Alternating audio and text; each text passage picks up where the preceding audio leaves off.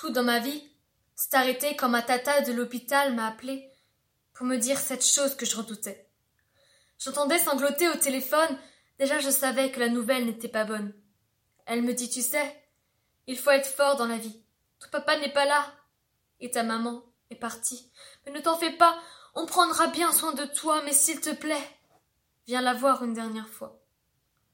Mon téléphone est tombé, mon corps tétanisé, tout un monde venait de s'effondrer autour de moi, mes larmes coulaient, je ne savais plus quoi faire, je ne savais plus quoi penser.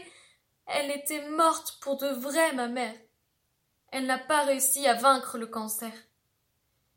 Sur le trajet interminable de la douleur, je repensais à nos moments de bonheur. Ces gouttes salées sur mes joues, aussi nombreuses que ces bisous, me rappelaient à quel point je l'aimais. Mais au fond de moi, je lui en voulais.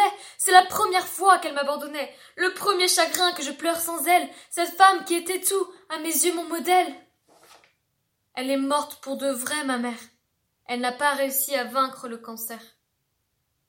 Ça fait maintenant une semaine que mon cœur est brisé. Aujourd'hui, ils ont décidé de l'enterrer. On m'a dit habille-toi en noir, par respect. Mais elle n'aimait pas le noir, ma mère. Elle aimait le violet. Mes larmes ont laissé des cicatrices sur mon visage. Je sais, mais je ne peux pas tourner la page. J'aurais voulu qu'elle se réveille. Mais je n'avais pas encore compris que dans mon cœur, elle resterait éternelle.